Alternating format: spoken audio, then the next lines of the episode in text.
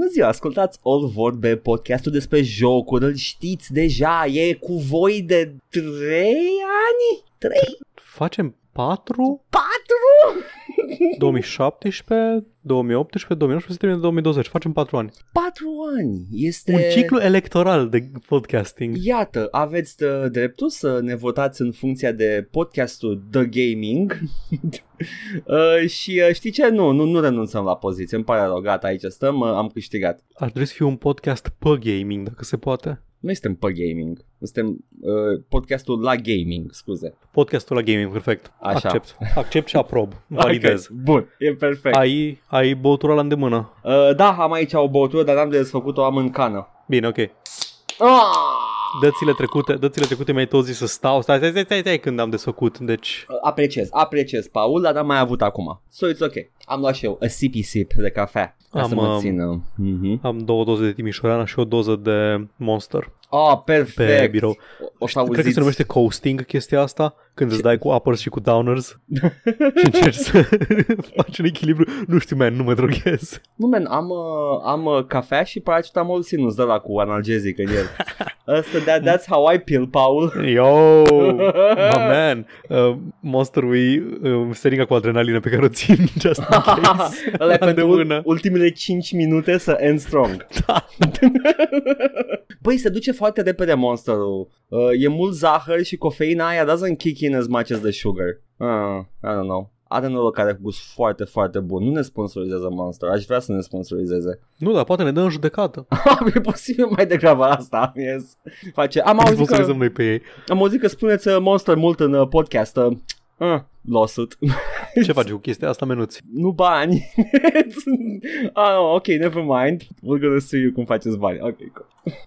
Am plățit. Da. A fost foarte nebun weekendul ăsta, pentru că s-a dus în mine o luptă de jocuri și o să vorbim mai în detaliu despre asta. Cred că săptămâna viitoare, pentru că știi ce? Hai să zic acum ce s-a întâmplat. Eu vreau să termin Brutal Legend, dar în același timp vine în spate cu o mână asta puternică, îmi pune mâna pe umăr și vine Assassin's Creed Origin și spune: "Man, nu vrei să joci joc adevărat."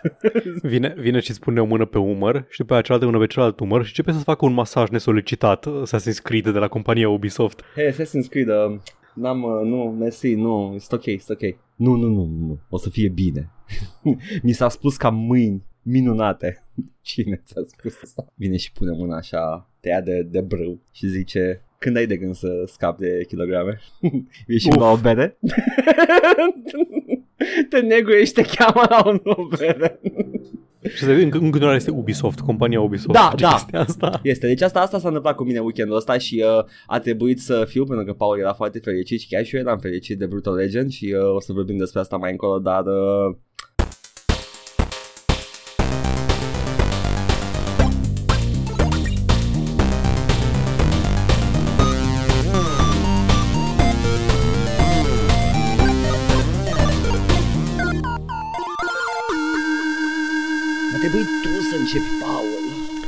Of, ce chestii, poți să începi tu dacă vrei. Nu, tradiția trebuie respectată. Bine, Paul, ne mănâncă demonii dacă nu respectăm tradiția. Respectăm, Paul. Structura. Bine ați venit la rubrica Paul s-a jucat. Săptămâna aceasta Paul s-a jucat Resident Evil 5. Yes! Care e ăla?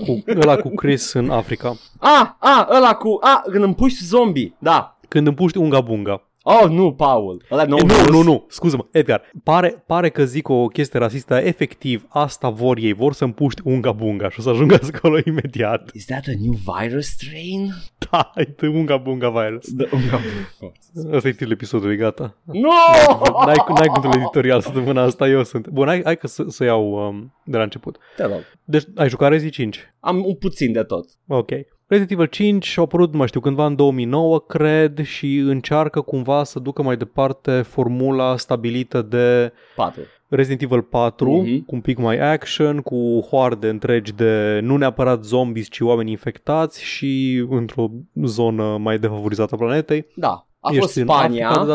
Acum e Spania. A fost Spania. Nu, Spania, dar cu vibes de America de Sud. Da, deci a fost Spania, foarte defavorizată zona, și acum Africa. Iată. Nice. Și așa, nebulos Africa. Și încearcă în același timp să fie și Gears of War / Call of Duty Modern Warfare. Oh, era valul ăla. Da, pentru că încă din primele minute ale jocului e un filtru din ăla maro galben peste tot, parcă te uiți la un film de ăla Black Hawk Down, cum se mai numește, Zero Dark Thirty, toate căcaturile alea de filme care au ieșit în perioada aia post 9/11. Da, mi-aduc aminte. Și după toate Hurt Locker-urile și așa mai departe. Da. Și na, este, asta e, vrea să fie mai action și are un focus foarte puternic pe co-op. Asta ții minte. Eu nu l-am jucat co-op. M-am jucat cu AI-ul. Da. Deci are, pentru că are co-op, dar nu are couch co-op. Are couch co-op pe console, pe PC nu are. Și nu-i singura problemă pe care o are pe PC. Nu am reușit să-l pornesc inițial fără să aplic un patch neoficial. Puteam în felul următor. Când a pornit, a început să-mi instaleze ceva de Games for Windows Live. Momentul în care până și Windows-ul și-a dat seama că, bă, stai, ce pula mea? Și a oprit instalarea. Și nu mai reușit să pornească. Ok, minunat. Deci, eu credeam că toate companiile, toate care au avut jocul cu Games for Windows Live l-au scos. Aparent ăștia care nu s-au obosit să mai suporte în continuare, nu au scos. Na, opțiunile mele erau să instalez Games for Windows Live sau să iau unofficial patch-ul. Poți să ghicești singur ce am ales. Ai instalat GameSpy. Evident. Nice. Am instalat. Cum era ăla, GameSpy-ul ăla ghetto pentru jocuri piratate? Hamachi? Nu, ăla e ca să emuleze LAN. Garena? Era un Garena, așa. Da. Am instalat Garena ca să mă joc Resident Evil. Da, deci începe direct cu match Call of Duty, very interventionism, Africa, Chris e acolo din partea BSAA, The Bioterrorist Super Army Boy, nu știu ce vine. What happened to Stars? Deci, Stars era în Raccoon City. Stars era SWAT-ul din Raccoon City. Ah, serios? Credeam că ceva de la stat. Nu, Stars era, nu mai știu, The Special Task Recon...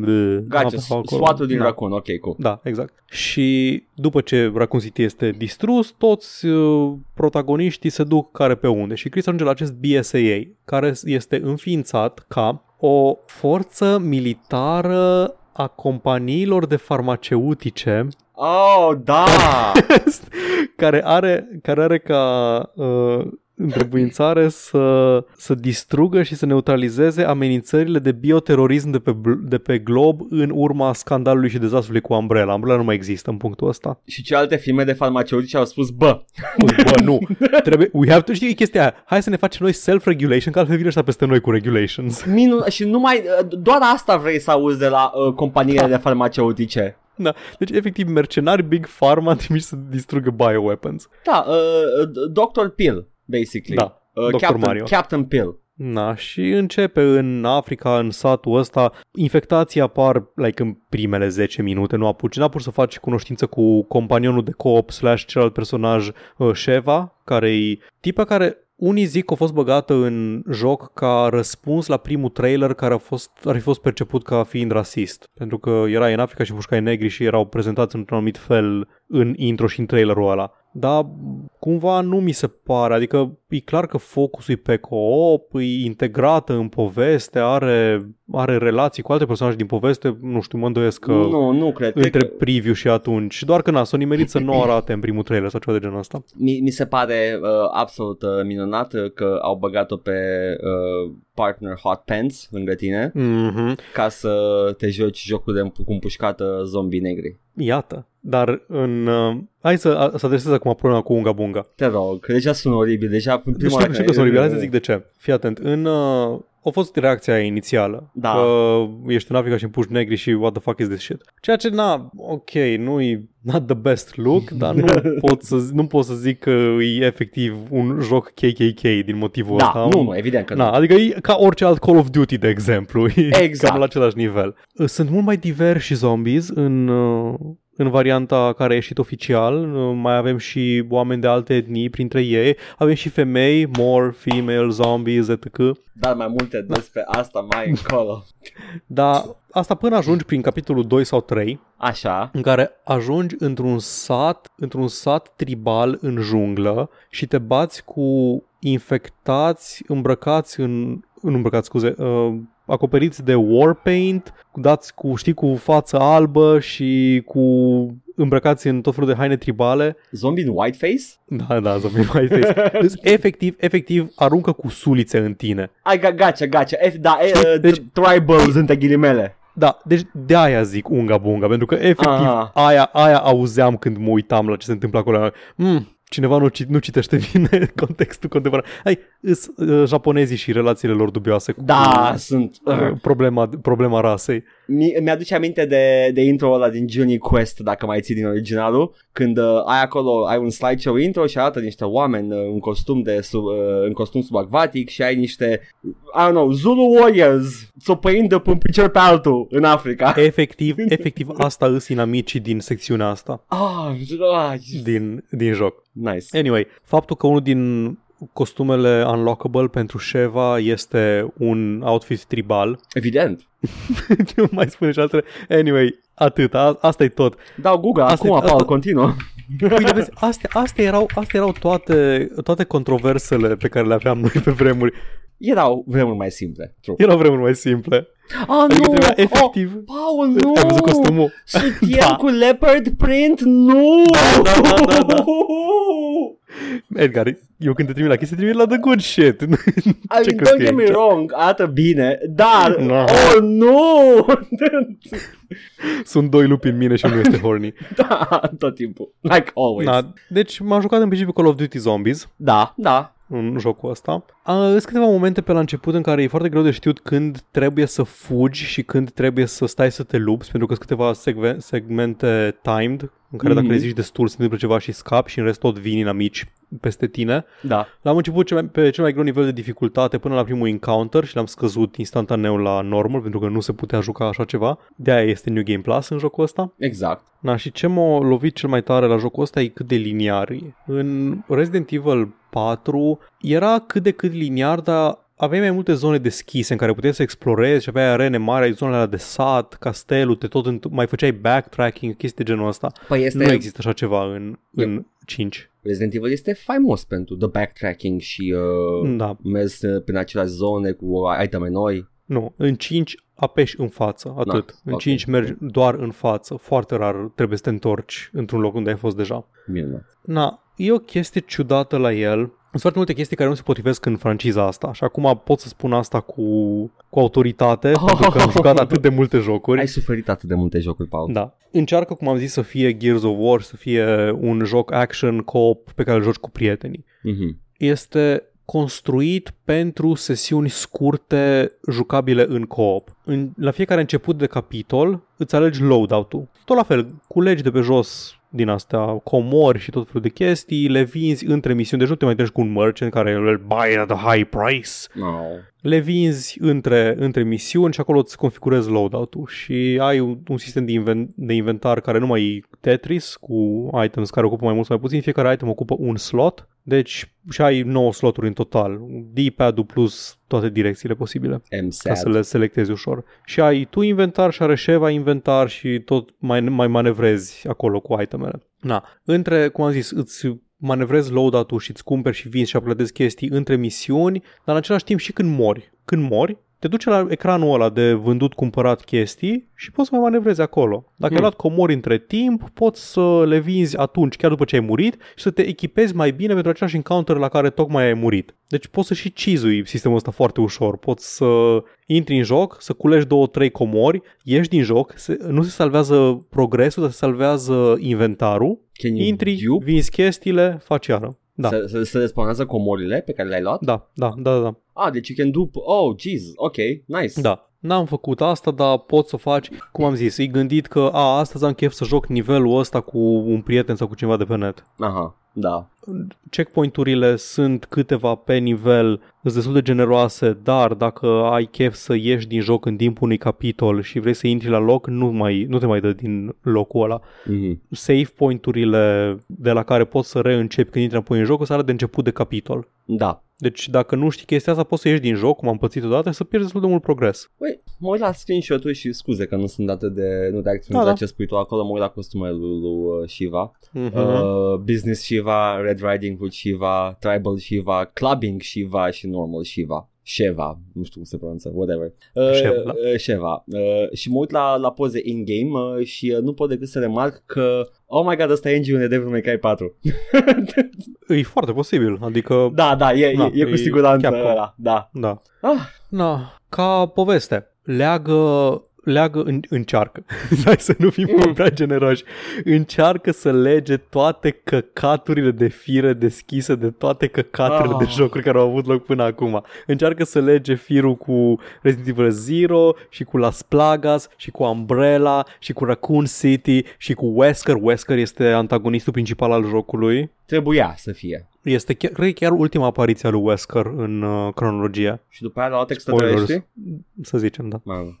Deci leagă toate firele posibile, încearcă frumos să readucă pe un făgaș comun toate jocurile, pentru că din câte știu, mai e Resident Evil The Dark Side Chronicles, care e un fel de prequel pentru 4, e tot un rail shooter ca Umbrella Chronicles, care rezice câteva dintre jocuri și face un prequel pentru 4. Mai este Revelations 1 și 2, care sunt tot prequel-uri care explică ce s-a întâmplat între 3 și 4, între 4 și 5, chestii de genul ăsta. Și după aceea este Resident Evil 6, care din ce am înțeles e cumva un final întreg al arcului cu Umbrella și cu Chris și cu Leon și cu toți ăștia. Și după aceea 7-le e așa un fel de soft reboot. E legat foarte, foarte vag cu restul seriei. Și cum te simți să fii jucat un joc atât de horny ca ăsta, care are personaje negative precum Excela Gione?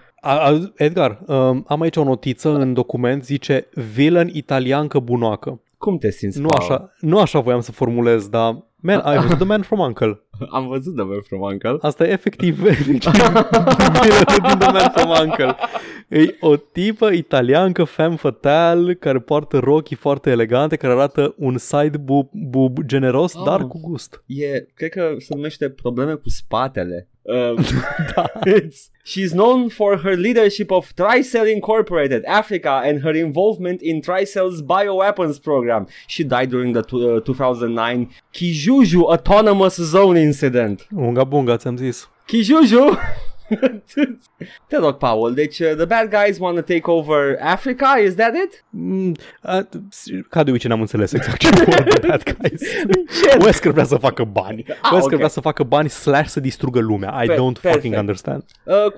Cum e jocul în sine față de 4, the golden boy of the series? Din păcate încearcă să păstreze să păstreze cumva elementele de bază a lui 4, dar faptul că are focusul ăsta, shift-ul spre acțiune, nu-l ajută foarte mult, adică nu se pupă foarte bine stilul ăsta de vreau să fac un Call of Duty Gears of War în deșert, în care la un moment dat zombies încep să aibă arme și să tragă în tine și să dezvolți un cover system rudimentar și foarte de căcat, cu faptul că nu poți să mă mișc în timp ce trag. Au uitat faptul că Resident Evil 4 era special pentru că era un Resident Evil 4 cu acțiune. Ăsta e we're copying everything on the market right now. Da, ăsta e un Resident Evil 4 cu alte elemente. Deci, cover, ca să-ți faci idee, cover shooting-ul ăsta, când mă ridic din cover, că apăs butonul de aim, ca să trag cu shotgun-ul, Chris stă în picioare în timp ce face animația de pompat shotgun-ul pentru următorul shot. Nice. În loc să se bage înapoi în cover. Și asta e când zombies încep să tragă în tine. He's a bad guy. He's a badass. N-are nevoie. Da. E super, super enervant. Pe alocuri sunt mult mai puține momente memorabile decât în 4. Adică în 4 l-ai pe Napoleon, Little Guy și ai peștele și ai pe Rasputin și ai merchant-ul. O grămadă de chestii. Aici nu. Aici ai un shooter liniar și generic, cap-coadă. Este o secțiune de turetă oarecum interesantă. Gata, 1 din 10. E turetă mobilă, e turetă de aia bună. Ești într-un camion și trebuie să tragi. Nu, 1 din 10, Paul! Hai bă, alea-mi plac. Nu, sunt oribile. Orice turret section e oribil. Îmi plac alea mobile, îmi plac alea în care te duc pe undeva și sunt foarte dinamice. Îmi place misiunea din GTA San Andreas în care fugi și tragi în timp ce Big Smoke conduce. Am descoperit în sfârșit că your tastes are trash fire. Iată, în sfârșit suntem la nivel de picior de egalitate. Da. E chestia aia că, avem câțiva indicatori care garantează 10 din 10, da? Paul, i-am crowdsourced împreună. Avem nivel cu tren, 10 din 10. Mm-hmm. Se trage apa la WC-ul, 10 din 10. Secțiune cu turetă, 1 din 10. Am înțeles și voi ști pe viitor. Nu o să mai fac. Nu o să mai placă, gata. Mi-am reconfigurat gusturile. Nu, da, când mă gândesc la secțiune cu turete, dacă mai ții minte, Black Hawk Down începe cu ești într-un ATV și ai o secțiune cu turete și e mobilă, dar e atât de plictisitor că doar stai. Acum contează ce peisaj ai când te plimbă mașina. Asta e mai dinamic, e prin savană. Ok. Call of Duty face secțiuni cu turetă minunate, că na, te duce prin... ai chestii de genul ăla în care mașina trece printr-o clădire și după aia merge pe sub un pod și după aia merge pe lângă un râu, știi? Și it's kind of exciting. Okay. Da, The Uncharted. Da, exact. Maneuver. Na, și nu știu, Wesker are superputere acum. Dar n-avea deja. I don't know, îmbrăcat ca în The Matrix. Tot timpul are un parpalac negru. Nice. Wesker e such a crazy character. Nu știu cum o să reconcilieze ce-au făcut din Wesker după atâția ani. Na, e și boss fight-ul cu el, câteva boss fights de relativ reușite în jocul ăsta și de alea de tras în weak spots și de alea de fugit prin arene și a avut grijă la atacuri, dar la un moment dat, asta era problema și în 4 și nu mi-a plăcut. Aici în 5, prima jumătate nu există problema asta și în a doua jumătate încep să apară quick time-urile. În timpul unui cutscene. Și nu știu cum ești tu, Edgar, dar eu când mă uit la un cutscene într-un joc, mă gândesc, ok, momentul să mă relaxez, să mă doar în pula. Da. Ne opte să fii atent, că poate apare X-ul pe ecran. Am uitat, era o anii aia, Paul. Trebuie să apară X-ul pe ecran. Și ultimele câteva lupte de la final îți prinde de quick time și așa de bullshit quick time-urile alea. Vai de pula mea, ce enervant. Nu știi când apar și de unde apar și sunt foarte scurte. Nu mi-a plăcut. Am lăsat în frustrare ultimul boss fight din joc. Înainte, azi noapte pe la 3, când voiam să-l termin, să mă culc. L-am reluat acum cu câteva minute, de-aia am întârziat la înregistrare, by the way, că am vrut să termin Resident Evil 5 și eram la boss fight. Paul, suntem pe picior egal săptămâna asta cu jocurile. Da, te-ai lăsat și tu înainte? Da, înainte de final. Da. Păi și zi, Paul, recomanzi cuiva? E pentru cineva jocul ăsta? Întreabă-mă dacă îl recomand. Băi, mie mi-e foarte greu chestia asta cu îl recomanzi sau nu, pentru că poate ați observat. Da. Dar eu găsesc câte ceva așa redeeming la orice joc pe care îl joc. Corect. Foarte rar am un joc care să zic, băi, un căcat, nu-l jucați, e o mizerie. Cred că întrebarea mai bună este, e pentru cineva jocul ăsta? Pentru cine vrea să se joace Resident Evil 4 în co-op. E efectiv singurul motiv. Un joc care e aproape ca Resident Evil 4 și vrei să joci în co-op. Ok. Uite, despre AI n-am vorbit, despre AI-ul lui Sheva. De cele mai multe ori am fost mulțumit de cum se joacă. Îi poți da arme, trage cu ele, i-am dat toate itemele de healing ei, pentru că știe când să vină să te vindece. Wow. Mi se pare că și alege ce dimensiune de herb să folosească pentru healing în funcție de cât de rănit ești. Știe să combine herbs între ele, deci aia a fost excelent, m-am bucurat. Sunt câteva secțiuni în care unul din jucători trebuie să facă o chestie, gen să care o lanternă mare și celălalt să tragă, poți să-i dai AI-ului chestia asta. Deci, cum am zis, de cele multe ori sunt mulțumit de cum s-a comportat. Mai puțin când se bagă în fața mea când încerc să trag și îmi blochează shot-ul, sau când stă în spatele meu și trage inamicul din fața mea și eu văd doar strop de sânge sărind din umărul meu, fără să iau damage, că nu este friendly fire, pentru că încearcă să tragă prin mine. Ok, minunat. Am mai pățit și eu în jocul. De-aia zic că probabil co-op-ul e experiența ideală pentru jocul ăsta, doar să-l joci mai multe reprize scurte. Dacă ai chef să joci Resident Evil cu cineva, ăsta e primul joc co-op din serie, din câte știu. Da. Sure, knock yourselves out. Nu este split screen pe PC. Cred că se poate cu un mod activa, nu mi-am putut capul. Sau Garena. Nu, că merge prin Steam, din câte știu. Da? Nu-i prin Games to Windows Live, doar că o rămas installerul agățat sau ceva de genul ăsta, n-am înțeles exact. N-au scos installerul, ok, fair enough. Ceva în genul. Ce căcat. În rest nu pot să zic recomand, nu, adică dacă ești investit în povestea Resident Evil, poate te interesează cum încearcă, subliniat încearcă, să lege toate firele. Minunat. Atât. Și de Umbrella acum sunt ilegali și Wesker face niște afaceri în Africa. Wesker face tumbe. Băi, hai că, uite, de ceva am uitat să menționez și săptămâna trecută și când am vorbit despre Rezi 4. Da, ce? The Laser Grid. Ha. În Rezi 4 și în Resident Evil Umbrella Chronicles, ambele apărute după după primul film al lui Paul W.S. Anderson, man, ori băgat scena cu coridorul cu lasere în ambele jocuri, nu-mi vine să cred. Le-a plăcut atât de mult. Le-a plăcut așa de mult scena aia, încât a băgat în ambele jocuri. Ambele quick time events, evident, unul fiind rail shooter și unul fiind Rezi 4, în care apeși butonul corect ca Leon să facă tumba corectă și să nu fie ciopârțit de lasere. Oh, Doamne. Ce interesant mi se pare că a ajuns să bage scena din film în joc. O să joci cândva Metal Gear Solid-urile și acolo e o scenă cu laserul. Ai cu Dagiu înainte de Resident Evil 4. Da, foarte probabil. Și e minunată că trebuie să fumezi țigări ca să vezi laserele. Oh, Kojima, you've done it again. Dar ți-a din viață. Normal că ți-a din viață.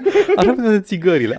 Țigările. Am un pachet la mine, da. Îți ia minim 2% din viața pe care o ai fiecare țigară pe care o fumezi. Da, și vezi tu, noi nu știm chestia asta până că noi ne dăm heal în somn, dar dacă am stat 35 zile și am fumat 2 pachete, am murit. Păi nu așa îl bați pe The End în Metal Gear Solid 3. Da, îi dai țigări. Una din metode e să-i dai țigări. Există 1000 de moduri de a-l omorî, printre care și să lași consola, să lași jocul salvat, să pleci 2 săptămâni să te întorci și moare de bătrânețe. Setezi BIOS-ul, nu stă nimeni, dar gimbuși lucrurile astea. O metodă cea mai nouă, îi lași pachetul de țigări din inventory lângă el și începe să fumezi de plictiseală și gata. Și după aia îți apare știre din ziar, died due to cancer and old age. Da, cool. Da, deci, ca să fiu mai exigent decât de obicei, nu îl recomand. Nu-l recomand. Nu-i rău, nu-i prost, bine, nu-l recomand. Mai bine joci 4. Ai spus pentru cine ar fi, deci that's enough. Așa, în general, aș zice că nu-l recomand. Ok.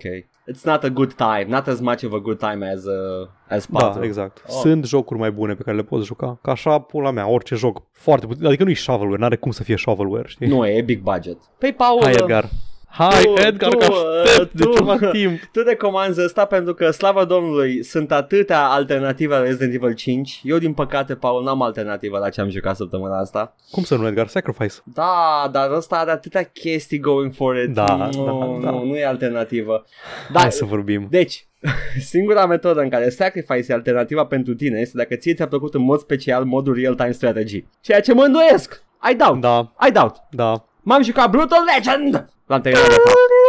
Da. Îl tot joc și l-am terminat în sfârșit. Brutal Legend este un third person, action, adventure, open world, real-time strategy, The Double Fine, din mintea lui Tim Schafer. Ultima bucată ne-a surprins pe toți când a ieșit jocul. Da, te-a dat pe sus. Nu știai că o să ajungă în punctul ăla, dar ajunge și în punctul ăla. It's a third person real-time strategy în anumite momente. Cum așa? Cum poate să fie adventure, third person, action, open world? Păi e pe faze. Jocul are faze și misiunile pot fi fie într-un spațiu limitat în care faci un mic action adventure, faci un mic God of War, fie trebuie să explorezi sau să mergi într-un loc în altul, ceea ce se întâmplă în partea open world a jocului, și când te bați cu niște inamici destul de periculoși, începe un fel de real-time strategy mode în care se controlează prin tine personajul third person și e cam ca în Sacrifice, numai că prost. Și e tot genul tug of war de real-time strategy în care tot scoți pe țeavă. Paul, dacă era tug of war era perfect, dar tu ai controlul asupra ce scoți și când scoți și statea chestii. Hai să zic în primul rând ce nu mi-a plăcut maxim la el și a fost almost a deal breaker și sincer, dacă n-ar fi fost personajele, muzica, caracterul jocului, personalitatea jocului, l-aș fi lăsat de mult timp. Nu știu cum e posibil ca un joc să mă ține, deși the core gameplay mechanic este stricat. Ce vreau să zic? Real-time strategy. Ce ți-a plăcut? Ce nu mi-a plăcut la el. The real-time strategy part. Mai țineți minte Sacrifice, n-am mai jucat de foarte mult timp Sacrifice, poate ar trebui să rejoc, să văd dacă și ăla era așa de bun cum mi-a aduceam aminte. The jury is still out on that one. Dar la Brutal Legend trebuie să conduci o armată din third person. Și nu e nimic vizibil, Paul. Niciodată nu știi ce se întâmplă și unde se întâmplă. Nu ai pointere decât waypoint-urile pe care le plasezi tu. Nu e clar dacă dai zoom out și zbor, că poți zbura în timpul bătăliilor real-time strategic ca să ai o viziune mai de sus a câmpului de luptă, ceea ce te ajută cu nimic decât viteză. Pentru că nu e nimic mai observabil. Știi că în anumite strategii, când ai zoom out, mi se pare că... cum se numea? Planetary Titans? Ăla a făcut succesorul spiritual al lui Total Annihilation. Dacă dai zoom out foarte mult, îți apar iconițe butucănoase în loc de unități, ca să vezi exact unde sunt, pentru că dai prea mult zoom. În Brutal Legend nu se întâmplă chestia asta, nici măcar n-apare un contur asupra unităților. Te chinui și te uiți la ce se întâmplă, dobândești aerial view, dar pierzi absolut totul. Da, din câte știu, din câte țin minte, au identitate vizuală destul de puternică. Nu se vede de atât de sus, e blumul combinat cu filtrele vizuale. Nu vezi ceafa aia imensă la headbanger și fruntea teșită. Nu se văd când controlezi o armată imensă și îi trimiți pe toți acolo. Cred că headbangerii și vehiculele mari se văd atâta, dar nu-ți dai seama unde sunt arcașii, nu-ți dai seama unde sunt suporții confunzi cu celălalt vehicul care seamănă la fel, numai că ăla e ofensiv. Construiești unitățile folosind un meniu radial. Acum, jocul a apărut pentru Xbox 360. Mi se pare că a fost exclusiv pe consolă o perioadă foarte lungă de timp.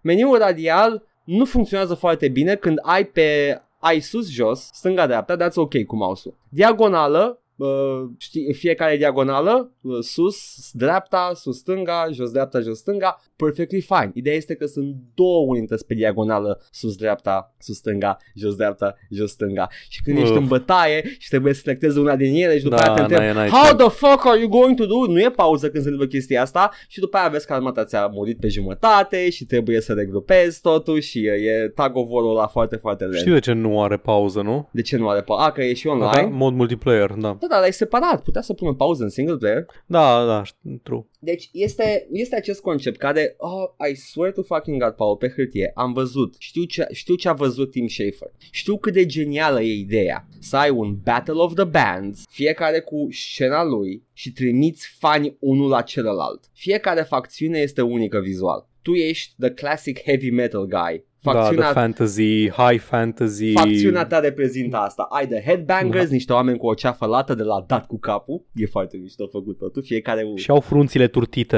de la același. Frunțile turtite, da. Că îți ținuți de villain îți ținuți în mine ca să dea cu capul să spargă pietre. Because they're headbangers. Da. Fiecare unitate are cât o glumiță de jargon de heavy metal sau de rock and roll live. Hai să trecem prin toate de la ăștia. Hai că îs prea faine. Fii atent. Deci până asta e partea cu strategia. It's kind of bad, it's kind of unpleasant. Este neplăcut dacă it drags on, mai ales pe la final. A trebuit ultima misiune să dau skip. Am văzut pe YouTube finalul. Nu ai foarte multe lupte mari. Nu, sunt cred că de urmă pe mâini. În jur de 10 maxim 10. Bătălii mari. Da. Back to the game though. Jocul e minunat. Jocul e plin de farmec. I love it. Fiecare facțiune, am zis că le luăm pe fiecare. Tu ai facțiunea Ironhead cu un E la final, because it's metal. Of course. Ironheady.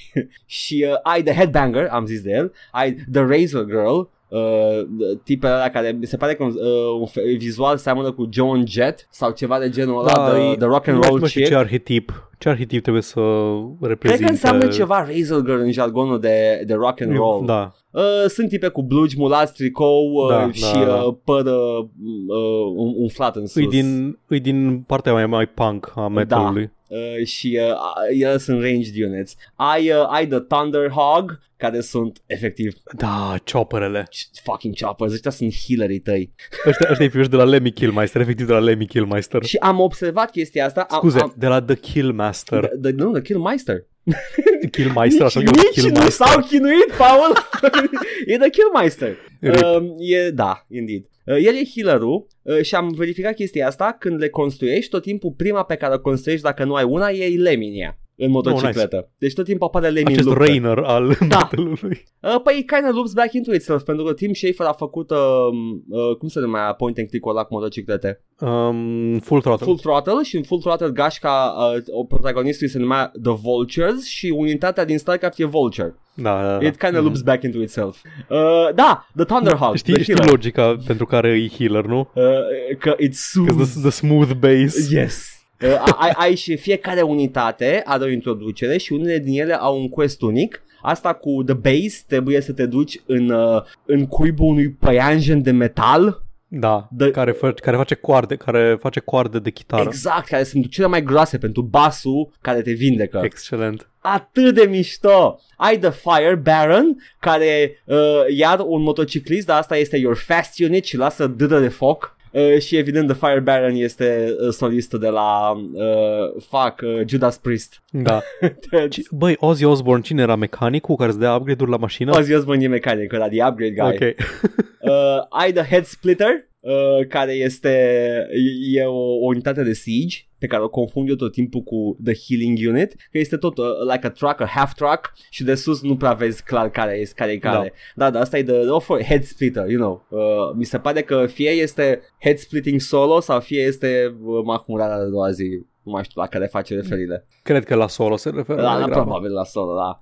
Ai The Bouncer. Ai nevoie de bouncer la fiecare concert și bouncerii ăștia sunt cei mai mișto, că sunt niște monștri masivi cu doi pumni mai mari, cât jumătate din corpul lor și un cap micuț. Îi ții minte? Un cap micuț. Îi iubesc. Cât un like a Reese's Pieces deasupra, așa, pic. E minunat.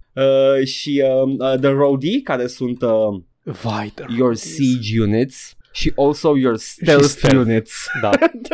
Ce-mi place la Roadie, știi de ce îs așa? Știu de ce, dar zi. Pentru cine nu știe, Roadies îs în principiu echipajul la orice trupă de muzică, de asta care cântă cu instrumente live pe scenă, îs oamenii care se ocupă de aparatură și chestii în timpul concertelor. Da. Era ideea că îs cei mai subapreciați, pentru că ei țin totul să funcționeze și au skill-ul de a nu fi văzuți, să nu distragă de la concert, dacă se târăsc pe acolo, dacă leagă, bagă cabluri, chestii din astea, și că sunt cei mai subapreciați. Și de asta ăștia sunt niște unități, sunt niște dudes care au dita mai boxele imense, cea mai mare unitate de departe. Da. Le cară boxele astea pe ei și îs stealth, nu se văd. Sunt complet invizibili, sunt your building removal unit. Da. Ai și un quest cu ei în care trebuie să mergi la The Screaming Wall. God, I fucking love this. E un perete de amplificatoare, da? Like mare, cât The Wall in the North în Game of Thrones. E pe coastă și pe lângă acel perete zboară pescăruși microfon, care dacă se apropie de amplificatori nu mai ține aminte, fac microfonie care zguduie pământul. Super. E minunat. I love it. E o lume minunată. The world building, the characters, the units. De ce a trebuit să bagi real-time strategy, Tim Schafer? Băi, deci dacă ar fi fost un action RPG third person, da! atât de superb, un God of War în setting-ul ăsta. Poți să ai segmente de combat cu unități mai multe, dar don't make me manage them, că îi pierd. Și mai... Apropo, știi că e chestia aia că cu personajul principal, care apropo este Jack Black, pentru oricine nu știe. Îți dai seama dacă joci o secundă din joc, e Jack Black, îl știi. Da. Și păi nu începe cu o secvență live action care el îi pasă în lumea jocului. Da, chiar începe cu el, da. Dar ideea e că Tim Schafer zicea, ceva ar fi să-l avem pe Jack Black în rolul ăsta, că îi se potrivește rolul. Da. Și fără să se gândească, și efectiv l-a sunat pe agentul lui Jack Black sau pe Jack Black și Jack Black a zis, da, sună fun, I'll do it. Yeah, no, Jack Black's down for a lot of shit. Da. Și nu știu cum i-a convins pe ceilalți, to be fucking honest. Probabil că deja era atașat Jack Black, avea văzut ceva buget și la un moment dat s-a dus Jack Black să smooth talk la Ozzy Osbourne acasă. Și la bine, acum nu am cine știe ce lucruri de făcut decât să stai într-un recording booth să facă niște voci, probabil niște motion capture, și of course their likeness has to be licensed, dar yeah, this is a crazy project. E one of those things. The Roadie, the Metal Beast, care e o pisică care scuipă foc, condusă de amazoane, like metal. Tot iconografie hardcore de album, de coperte de album metal în anii 80. Da, și este minunat, pentru că planul personajului în joc este să le prinde și după aia să le conducă. Niciodată nu se gândește cine ar putea să le îmblânzească, doar că we can ride them, trust me. Da, sigur. Adică e o bestie într-un univers heavy metal, trebuie să poți să le călărești. Și turns out you can, dar nu știa chestia asta personajul, he was bluffing. Și ultima unitate, The Ultimate Unity, The Rock Crusher, care este o unitate support siege. E o combinație atât de ciudată combinația. Poți să sui, fiecare unitate poate fi echipată, poate fi călărită de tine, cum ar veni. Poți să intri, să mergi alături de unitate. Să comanzi, practic, o și dobândești o putere unică cu fiecare unitate. Dacă te sui pe The Rock Crusher, este efectiv o mini-scenă mobilă și dai un Stonehenge solo. Trebuie să fie o referință la un documentariu ăla. Trebuie. N-are cum să nu fie referință, am uitat cum îi zice. La ce, la...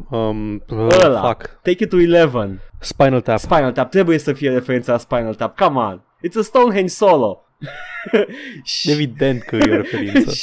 și coboară un Stonehenge din cer și după aia o sabie de piatră și face un AOE uriaș. Dar asta e unitate support. Crește damage-ul unităților dacă e aproape. Minunat, e minunată. Toate chestiile astea sunt minunate. Zi. Ai folosit at all mecanica de Guitar Hero din joc? Da, o folosit tot timpul de buffing. Faci buff în luptă. Deci aia e o chestie care mi s-a părut prea mult. Nu puteam și să coordonez și să mă duc să mă bat eu cu unitățile și să comand unitățile și să mă duc să și joc joculețul de ritm Guitar Hero ca să fac buff unităților. Am observat că ești puțin mai rezistent la damage când faci chestia aia, nu mori foarte repede, deci mi s-a părut era ușor. Era efectiv de micromanagement, prea multe chestii de făcut. Vezi tu, eu am clacat la faptul că trebuia să conduc o armată din third person și să văd și de sus și mi-era greu. Guitar Hero e ok. Zi. În jocul ăsta, chitara ta este și un topor, pentru că slang-ul pentru chitară electrică era axe. Nu, actually, sunt două chestii diferite. Da. Dar ai chitara și toporul sunt două chestii diferite. Chitara, în schimb, dobândește puteri magice pentru că este lumea în care metalul e real. Da. Și poți să cânti la chitară și electrocutezi oameni cu ea. E mișto. Mi-am amintit greșit. Da, nu știu, e corect ce ai spus. An axe is a guitar. Da, mi-am amintit greșit că era un singur item. Yeah, no, it's two different things, dar e mișto. Și asta e facțiunea ta de heavy metals, dar nu o să mai trec prin fiecare unitate, dar celelalte facțiuni sunt The Drowning Doom. Nu sunt la fel de interesante oricum. Îmi plac, Paul, îmi plac. Nu, îs mișto, dar nu sunt la fel de interesante ca heavy metal, iconografia nebună de heavy metal din anii 90. Sunt mult mai nișate celelalte facțiuni. Da, exact. Ai The Drowning Doom, care sunt The Goth, basically. Death metal. Și unitatea... death metal și totul adiacent death metal. Doom metal. Așa. Că e și death metal, e și doom metal, e și gothic metal, sunt mai multe chestii, dar sunt aia cu părul negru. E doom asta. Și e unitatea... Ar trebui să știi, Edgar. Nu, Paul, că sunt mai multe chestii. Că e doom, știi? Nu, doom metal-ul e ăla depresiv și aproape către emo goth. Sunt referit la multe chestii, dar base-ul e, într-adevăr, e doom metal. Unitatea de soul principală, prima unitate e The Gravedigger, care seamănă cu solistul de la The Cure. Perfect. Și ador. Și ai The Brides. Ai The Brides, care sunt aduc thunderstorms deasupra capului. Sunt o grămadă de chestii, asta iconografie de andezi, că sunt tratați ca și niște andezi prima oară când apar. Răsar din ceață și vin spre tine și te atacă. Era un cărucior ca în filmul lui Tim Burton. Da, e The Brood. E un cărucior. E efectiv un cărucior de Tim Burton. Dă cu fulgere, dar e un cărucior de Tim Burton. The Dirigible, The Reaper. Toate chestiile astea sunt atât de mișto făcute. Și ai The Tainted Coil, care sunt The BDSM Gear Demons. Ăștia sunt The Black / Death Metal. Și un pic de Marilyn Manson aici, de industrial. Da. Ca și dressing. Ca și dressing, auzi, în salată. Sunt ca și costume, ca și costumație. Sunt mișto de tot. Faptul că trebuie să joci real-time strategy ca să te bucuri de asta, vine să arunc cu monitorul pe geam. Ăștia nu joci cu ei. Nu, ăștia sunt doar antagoniști. Nu mai în multiplayer. În poveste. Nu mai în multiplayer ai acces la ei. Da. Păi, și mai este facțiunea care este efectiv facțiunea ta, numai că e un reskin. E prima facțiune cu care te bați, The Hair Metal Guys. Și vai, iubesc. Fiecare Glam Boys. Glam Metal, yes. Hair Metal, Glam Metal, totul the 80s, the commercial metal de anii 80. Da. Și totul e îmbinat în narativa jocului, pentru că ai the heavy metal dudes oprimați de un regim totalitar a unui demon care folosește un proxy hair metal dude ca să-i țină subjugați. Și-l acuză pe The Hair Metal Dude că he sold out. Da. E perfect. Este momentul pentru... Ți-am zis că-s pregătit, îți blindat episodul ăsta. Anyway, The Hair Metal Dude are păr atât de mare încât formează aripi de înger cu el. E perfect. Totul e perfect în jocul ăsta. Totul e perfect. Uitasem de asta. Îl cheamă Lion White, W-H-Y-T-E. Da, evident, îl cheamă cu Y, Edgar. Normal. Și are The Pleasure Palace, unde își duce viața sa plină de excese, băutură, petrecere și sex. Și Doamne, iubesc, uite cum arată. Invadezi locul ăla și Lemmy Kilmister spune, we can trash this place, but let's save the liquor cabinet. Și după care te duci și una din personaje gets her heart broken. She goes into the pool of black tears. Get it? It's the makeup.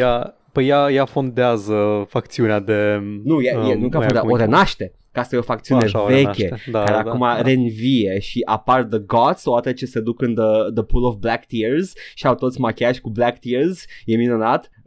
Again, they're undeads, sunt mindless masses, drudging around, efectiv ca goth kids and doom metal listeners, I guess, I don't know, I've never seen any. Și demonii care sunt demoni. And they do love their BDSM. Au o unitate care este un latex clad nun, care are o fața e doar o gură imensă cu dinți și arcașilor. Sunt foarte subțiri membrele. Da, sunt foarte, extrem de stilizată. Proporțiile sunt foarte, fiecare unitate are alte proporții, în funcție de ce reflectă cel mai bine personalitatea unității sau a personajului. E foarte cartoon. Tim Schafer. Da, e minunat. Estetica, e un Psychonauts metal. Exact. Ca direcție artistică. Și cu ceva căcat în el, for the fuck of it. Da. Și mai au o unitate, The BDSM Demons, care este the Pincushion. Sunt arcașii lor. Și arcașii lor sunt niște tipe, la fel, latex clad, sexy, skinny women, demon chicks. Și scot sulițele dintr-un gimp boy care stă în genunchi tot timpul pe lângă ele. Yep. Și it's like, yes, this is a game I would love to play more of, dar nu pot că are real-time strategy. Povestea e frumoasă, dar nu vă zic finalul. Da, aia e chestia că nici mie nu-mi plăcut gameplay-ul de bază, nu mi-a plăcut partea de real-time strategy, dar îi... povestea și direcția artistică și world building-ul m-a făcut să suport tot ce se întâmpla cu gameplay-ul. Îmi plac... Nu, scuze, doar cu bucățile de real-time strategy, că restul gameplay-ul e mișto. Da, e foarte Open mișto. World-ul e ok, bucățile de action sunt ok. Face o chestie mișto Brutal Legend, pe care nu cred că am văzut-o în foarte multe alte jocuri. Un singur joc îmi vine acum în cap și îl zic după. Ce face Brutal Legend mișto este folosește niște misiuni ca și pacing pentru poveste. Ai niște, sunt puține tipuri de misiuni. Ai your third person action, adventure missions, open world roaming missions și mai escort missions în care trebuie să duci autobuzul din punctul A în punctul B. Toate acele misiuni în care mergi cu caravana, cum ar veni, everybody packs up și mută baza în altă parte, sunt ca niște aventuri. Da, ții minte. Se schimbă decorul complet. Și trebuie să escortezi caravana, parcă care nu? Care e tot ce ai tu pe lumea asta. Da, acolo sunt toți oamenii. Da. Și vă mutați baza. Și toată chestia asta o se întâmplă, vezi decorul, vezi cum părăsești decorul pe care l-ai avut până acum și intri în decorul nou, în zona nouă. Și e ca o epopee. I love it. Mi se pare un pacing minunat să folosești misiunile astea ca și schimbăm decorul. Gata, hai, mergem mai departe. Ok, pack up, guys. Da, let's go. Și mergem în altă zonă, cu altă direcție artistică, cu altă tematică. Super mișto. How can this game do so many things so right? Da, și chestia cea mai de bază care progresează povestea îi at best. Și cam trece și în părțile de action-adventure. Inamicii sunt cam spongy, cam damage spongy, da. Pentru că trebuie să fie și unități și nu le schimbă staturile pentru misiunile speciale, rămân aceleași. Așa că dai în ei foarte mult timp, nu se simte la fel de bine ca în God of War, spre exemplu, da. Pentru că e un joc mult mai canalizat pe un anumit gameplay loop, God of War. Brutal Legend vrea să fie un pic prea multe. And that's kind of sad. Ți-a plăcut open world-ul? Mi-a plăcut foarte mult open world-ul. Design. Mașina e frumoasă. Îmi place. Cum o cheamă? The Deuce. Așa, The Deuce. Of course it's The Deuce. Și evident că solo-ul care cheamă The Deuce e drop a deuce, which is, it's also slang for pooping, Paul. Am chicotit. Știu, la cunosc. Asta. Da, ok, bun. Edgar, soundtrack-ul din acest joc pe care îl poți asculta inclusiv prin radioul din mașină. Nu știu să mai zic. Este prezent. Este în totalitate prezent în joc, nu s-a adus nimic, dar nu știu să zic despre soundtrack pentru că e playlist-ul meu de pe Winamp. Deci it's like toate melodii, nu cred că am aflat, cred că doar de Broca's Helm am aflat în jocul ăsta. Exact, asta voiam să te aduc. Oh my fucking god. Cred că ai singura trupă nouă pe care jocul mi-a arătat-o. Da. Deci melodia care mi-a rămas cel mai tare în cap. Așa. Broca's. Da. melodia care mi-a rămas cel mai tare în cap din Brutal Legend este Cry of the Banshee de la Broca's Helm și aici voiam să te aduc numai ca să zic de asta. Cry of the Banshee este superbă. E excelentă. Și cealaltă melodie e mișto. Blood of... nu mai țin minte. The Priest to the Altar. Mi s-o întipări prea tare Cry of the Banshee în cap. Să explicăm de ce Cry of the Banshee ni s-a întipărit amândurora foarte bine în cap. Pentru că este o misiune sincronizată perfect cu melodia asta. Când mergi în cuibul păianjenului, prima oară când intri, îți cântă porțiunea de la finalul melodiei foarte hauntingly, care este un solo de bas sau chitară destul de groasă, adică the deep notes, și cutremură sufletul. Și intri in the lair of the spider pe chestia aia. Și îți rămâne în cap tot restul vieții. Îmi pare rău, asta e, nu fac eu regulile. Super, și refrenul e atât de bun. Da. Dacă nu știți, căutați Broca's Helm, Cry of the Banshee, e pe YouTube, m-am ca sigur. Merită să vă uitați chiar și la gameplay footage din Brutal Legend, dacă găsiți pe undeva. Nu cred că recomand să-l jucați decât în interes academic, îmi pare rău, Paul. Nu pot să experimentez ce are de oferit jocul, știu că e nașpa bucata aia de RTS, guys. Dar nu poți experimenta ce are de oferit dacă nu-l joci. I'm a level, guys. Trebuie să mergeți un pic pe mâna noastră, a mea și a lui Paul aici. Merită. Just push on through. Merită. Trebuie să strângeți din dinți. Aș fi terminat jocul, Paul, dar n-am avut timp, că vreau să fie gata până la podcast. Că îl terminam mâine probabil, ceva de genul. Nu e atât de... Adică, vorbind ca și cum ar fi oribilă experiența, probabil că sunt oameni care s-ar descurca mult mai bine ca noi la bucata de real-time strategy din jocul ăsta. Foarte posibil. Your mileage may vary la partea de real-time strategy. Adică nu știu să zici că nu răspunde la comenzi sau chestii de genul ăsta, doar că nu-i pentru noi, nici pentru mine, nici pentru Edgar, bucata aia de real-time strategy. Și mie îmi place real-time strategy-ul. Deci, da, încercați, vedeți cum e. Coloana sonoră e minunată. Personajele sunt minunate, povestea e minunată. You're gonna have a blast. Ador că există brazi de scaffolding în jocul ăsta. Este o lume fantasy care întruchipează tot metalorul culturii rock. Se întâmplă în lumea de pe orice copertă de album de metal din anii 80. Unde există brazi de scaffolding, unde există cu barbari, trandafiri care fac the devil horns. Am uitat de ei. Pe câmpie săbii random pe câmpie înflipt în pământ. Da, zburdă mistreți care merg cu o roată și motorași. Da, because they're hogs. Exact. Și ai o misiune în care you strip them for their parts și faci puști din ei. Ridici clădiri din pământ cu solo de chitară. Te bați cu demoni, balauri, chestii, ființe, tenii, de toate. E mișto. Și foarte important, Brutal Legend este stilizat cu umlaut pe U. Da, because it's metal. Pentru cine nu știa informația asta. Dacă ați fost fan Metalocalypse, acel desen care se pare că nu e atât de popular pe cât credeam eu că e. Sau chiar Heavy Metal. Heavy Metal, da, nu, ăla e care te referi la desen? Desenul, da. Ăla e mai degrabă antologie de pop. Nu e neapărat heavy metal cât e numit heavy metal, if you know what I'm saying. Ok, am înțeles. Deși are Blue Oyster Cult, which makes it very metal. Știu că e mai mult space opera decât fantasy medieval. Dar dacă aveți chef să intrați iar în cizmele ăla din liceu, să vă puneți iar bracer-ul cu ținte, jucați Brutal Legend. Gata, asta am avut de spus. Hai să vedem ce spune poștașul brutal atunci.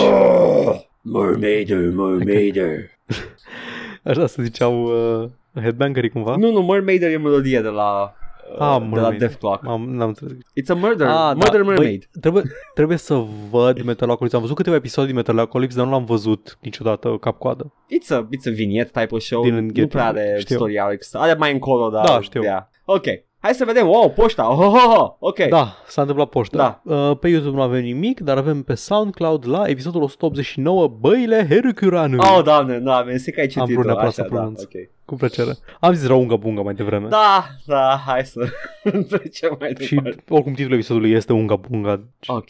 Așa, Mihai spune, dacă chiar vrei să citești ceva mișto de frații Strugatski, recomand The Dead Mountaineers Inn, One More Blast Ride for the Detective Genre. Așa se numește?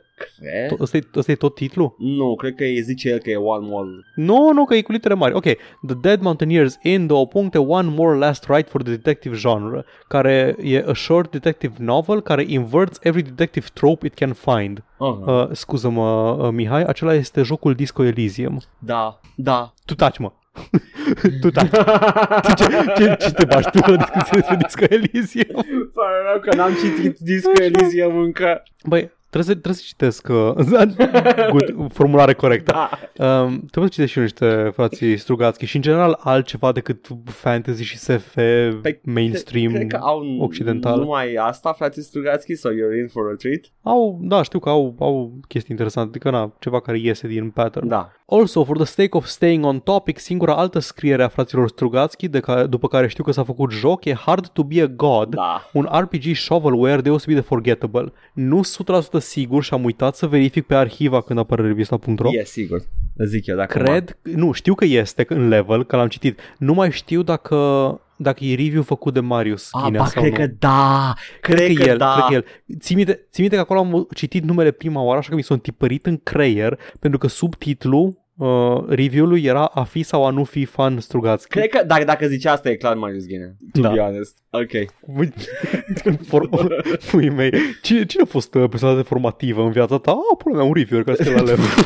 Nici măcar, I wouldn't go that far, că nu n-am stat să caut frații Strugatski, că știam că sunt scriitori ruși. Nu, dar pentru că mi s-a întipărit subtitlul ăla în mi s-a întipărit, da. Mi s-a întipărit. Ce ține minte din Hard to be a God este că vedeam pozele în level și aveau iconițele arătau foarte mișto. Iconițele de item în inventory și am zis că îmi place așa ceva, vreau să văd așa ceva în jocuri. It's not good though, jocul. Am auzit, very positive pe Steam. Da, 50 de review-uri. 50, toți fanii Strugatski din lume. Toți acolo. Turbin Stork ne zice, capacitatea de stocare nu prea contează, apropo de imposibilitatea de a expanda stocarea la PS5 pentru moment. Capacitatea de stocare nu prea contează când ești într-o țară în care ai net de 1 gigabit la 10 euro și poți să tot ștergi și să descarci din nou jocuri. Când trebuie să aștepți o zi întreagă să descarci un singur joc și ai limite de trafic, Da, noi suntem feriți de experiența limitelor de trafic. Unii din SUA și Australia au problema asta, au maxim X giga pe lună, după care îți tancuie viteza. Dar, în primul rând, nu sunt neapărat de acord cu chestia asta. Da, avem net mult mai bun și mai ușor să red pe Steam. Desinstalez jocuri când am eu chef. Nu-mi pasă. 20 giga în 5 minute downloadați. Pe PSN nu merge chiar așa treaba. Sunt destul de proaste serverele și am PS4 pe cablu, dar am pățit pentru 10-15 giga să dureze de ordinul orelor. Un download. Deci nu-i tot timpul. Și tot fel de chestii, poți să restartezi download-ul, să dai cancel și start din nou și atunci pornește cu o viteză mai mare. E un sistem peer-to-peer, cred, foarte prost. Aia e problema. Da. Și ideea e că, cum am zis, dacă apuci să ai 3 jocuri pe consolă, că-s de 250 de giga fiecare și te aștepți că vreau să joc câteva meciuri de Warzone pe zi și încă să mă joc în timpul liber Assassin's Creed, e un pic incomod să începi să faci chestia asta cu manevrele. Nu știu, men, spre mari jocurile, ce să zic, ar putea să facă mai ușor să faci chestii pe el, you know? Da. Și să nu uităm că nebunii de la From Software au pus tot Sekiro în 8 giga. Cum? Fac streaming la texturi? I don't know. Nu cred, că sunt comprimate, le refolosesc unde trebuie, probabil că știu ceva chestii japoneze. Ok, da. Le calculează. Da. Ca No Man's Sky are like 8 giga și el.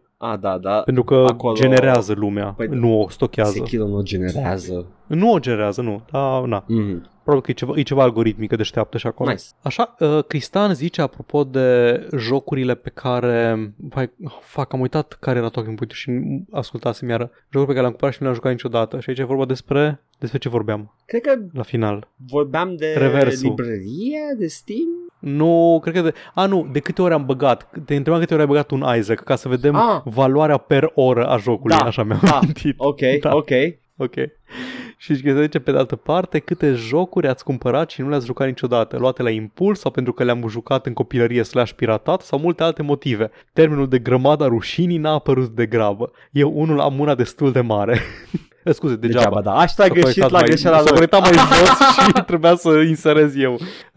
Da, degeaba. Păi i-am răspuns. Așa. Toată librăria mea de GOG e grămada rușinii. La mine era, cred că 40% din librăria de Steam este jucată, în sensul că am intrat măcar o dată în locul respectiv. Da. Mihai zice, I own 678 games across several platforms, but all I want is more Civ 4 mods. Baby, no. Baby, you small fry. 600 de jocuri, e puțin. Unul din motivele pentru care există acest podcast este că eu vreau să trec prin backlog-ul meu. Și apropo, să anunțăm așa, înainte să anunțăm și la final, o să încep să joc și eu pe stream din backlog-ul meu. Probabil se numesc The Backlog Box sau ceva de genul ăsta. Nu, poți să faci cutia cu noutăți. Păi nu o să fie neapărat noutăți. Bine, atunci eu am sistemul meu în care joc un joc scurt care poate fi terminat în câteva ore, o săptămână, despre care vorbesc la podcast, și un joc mai lung, la care tot joc câteva săptămâni până când îți gata să vorbesc despre el. Și momentan acest joc este Hades. Și voi încerca de acum încolo, un joc foarte vechi, poate nu chiar în fiecare joi, dar așa, joia îi dau jet lui Edgar de pe stream și mă bag eu cu cutia mea, cu backlog. Gata, Paul a prins virusul, a văzut cât de bine e când erați toți acolo. Băi, voi ascultătorilor, voi ați făcut atmosfera minunată, voi ați făcut streaming-ul mișto în ultimile dăți când ați fost toți prezenți și a fost minunat și Paul a spus, vreau și eu. Băi, sincer, foarte sincer acum, fără niciun fel de dumă sau toate glumele de cap pe care le fac acum, eu nu prea pricepeam care e faza cu streaming-ul, nu urmăresc streamer, dar știu că e o chestie pe care lumea o face, că trebuie să facem și noi live streams pentru că asta face lumea. De-aia aveam unul pe lună. Da. Și după aia te-ai apucat tu să le faci astea cu cutia cu vechituri și am început să mă uit la ele și am început să particip în chat la ele. Am participat și cu voce odată și mi s-a părut că nu-i dinamica chiar ce trebuie pentru stilul ăsta de stream. Nu am nicio problemă cu participat în voce. Tu ai zis că nu ți se plăcea, nu știu de ce. Mie îmi plăcea. Nu că e o problemă sau nu, mi se pare că e alt focus. Adică ori dăm lume, ori tu te joci jocul și stăm în chat și hang-uim. Nu, asta e scuză să joci Hades, Paul. Ești plecă de aici. Băi, nu-i scuză, oricum mă joc Hades, dar am zis că hai că... Vrei să faci oficial, să faci cheltuială de... Dacă oricum mă joc Hades, hai să joc și pe stream Hades. Hai să joc și jocuri noi care aduc That's true. Și după aceea, săptămâna viitoare, mă apuc de Wasteland Remastered. Oh, Este un fel de șah al intelectualului, Edgar. Spre deosebire de... Este de șahul ăla de căcat. Am văzut The Queen's Gambit weekendul ăsta. Ce e aia? Oribil. Ok. Stream de Hades săptămâna asta. Yes. Și Mihai spune, also sper că știți cel mai bun review pentru PS5 a fost scris în 2002. Sunt de acord. Este un articol de pe The Onion. Nu o să-l citesc integral aici pentru că este foarte lung și dacă ne întindeam mai puțin la jocuri poate îl citeam. Da. Dar acest articol de pe The Onion începe cu paragraful, este din 2002, cum a zis și el. Bored with scaring elderly misers, the ghost of Christmas future is spending the holiday season taunting modern children with visions of Christmas 2016's hottest toy, the Sony PlayStation 5, a 2048-bit console with a 45GHz trinary processor, Cinereal graphics booster with a 2GB biotexturing and an RSP connector for 360-degree online immersion play. Minunat. Se numește Ghost of Christmas Future Taunts Children with Visions of PlayStation 5. Îl recomand. Minunat integral. Articolul. Cum e, mă, să ai revistă ziua de umor, să ai și glume în text? I know. Da. Wow. Să n-ai doar titlu. Da. Bine. Așa. Și Chistan zice, sorry man, am rămas în urmă, abia țin pasul cu podcastul. Vreau numai să spun că ziceam la un moment dat că săptămâna trecută e ok că nu a comentat Cristan. Da. Și am reascultat și suna ca și cum încercam să fac chestia aia în care nu sunt supărat și îmi pun mâinile încrucișate așa. Nope. Era un moment autentic. Mulțumim pentru susținere în continuare. Pentru tot. Fiecare cum are timp, când are timp, nu e nimeni obligat, veniți la stream, veniți la joc, veniți la podcast, Hades joi seara. Așa, asta vreau să zic, Paul, de când m-am apucat de cutia cu vechituri, că am zis că o să vreau să fac foarte des și nu vreau să-l străsesc pe Paul, a fost ideea. Și am zis că mă apuc eu de el, ok, fac singur, whatever. Paul a început să... Dar tu sperai. Nu, speram moderat, speram cumpătat, da, că na. Okay. Nu poți să cer oamenilor să facă chestii care sunt prea mult. Și am zis că Paul a început să se uite la ele. Tot vedea de urmă, mă surprindea pe mine când tot spunea chestii, faze din ele. Și la momentul chiar te uiți la ele, what the fuck, shut up, nu te mai uita. Și de la uita la ele a trecut la participat în chat, cause he saw that it was good. Și acum he's doing it, gata. A fost minunată atmosfera la ultimele, de-aia vreau să repet chestia asta și e totul datorită fanilor. Că eu pot să joc GTA Outcast de unul singur pe stream, bine mersi. E altcumva când ai oameni care chiar discută în chat, comentează. Da. Ok, asta a fost poșta, da? A plecat, da. A plecat, ok, gata. Pa, du-te înapoi în filmul ăla cu apă. Jet. Ha, da, jet, spuma mării. Hai că am știri, Paul. Te rog. Am o știre aici, Riot Games iat în ochiul presei. Pe cine s-au mai bășit Riot Games? În general pe toți. Le zice Tencent pe cine se bășească. Zice, du-te acolo și bășește-te. Riot Games au scos un personaj nou și personajul ăla seamănă foarte mult cu o persoană, according to said person. A fost un articol în Medium, știți voi, platforma aia unde oricine poate să scrie un articol. Some are good, some are bad, ok? Dar... n-avem niciun motiv să ne îndoim de declarația persoanei respective, că un personaj din League of Legends seamănă perfect cu acea persoană. Tot vreau să zic gender neutral, dar nu pot în română. With them. Dar eu n-ai o fată, nu știu, caut-o pe Twitter, are pronouns in bio, nu știu. Mă rog, ideea este că pe fata respectivă, zic fata respectivă, I'm basic, ok? Da. O cheamă... Hai să caut să te cancel lui, dacă zice they, them în bio. O cheamă Stephanie. Da. Și personajul nou din League of Legends se numește Seraphine. Și este un personaj feminin cu păr roz, ochi albaștri, ochelari, has a cat, un anumit tip de ochelari, also au o formă foarte distinctivă să ia, că nu știu cum se numește, cu arată ca urechile de pisică, I guess. Da, ăia de secretară, dacă mai știți, din Ghostbusters. Da. Are o pisică, likes to post pictures of herself with the cat, are multe asemănări de genul ăsta în articolul de pe Medium. Again, niciun motiv să ne îndoim de ce spune persoana asta și dacă toate alea sunt taken on face value, atunci, într-adevăr, dovezile sunt destul de multe. Faptul că she dated one of the artists at Riot Games și tipul a fost foarte insistent să o pună în joc sau să colaboreze cu ea ca să facă ceva în joc, la un moment dat îi propusese un skin de alt personaj care să fie inspirat după ea și ea a spus că nu mersi. Da, deci avusese o relație online cu persoana respectivă și parcă s-au și întâlnit live de câteva ori și au avut discuții despre asta. Edgar, bio ei de Twitter este pink/tired/e-girl. Ok. Big gamer loser, deci cred că ai scăpat. Am scăpat? Ok, good. Dacă n-ai pronume, pot să zic cum vreau. E ok, am câștigat. There we go. Și da. Deci ce-o zis el? Acum o faci pe mine în ceață. Da, there you go. Acum... totul ar fi bine mersi dacă Riot Games nu ar fi avut o istorie de a face personaje inspirate de o persoană reale. Eu am citit postul de pe Medium, inițial nu mă interesa că mi se părea o chestie prea personală, am văzut povestea, știam vag despre ce vorba, mi-ai zis tu despre ea, m-am gândit că probabil că o să vrei să vorbim la podcast despre incident. Da. Și am citit ăsta, dar nu știam că sunt și alte instanțe în care Riot Games a copiat persoane reale. A copiat. Și le-a pus ca personaj în League of Legends. A copiat persoane reale și acum vreau să știu dacă mai găsesc exact. Era un...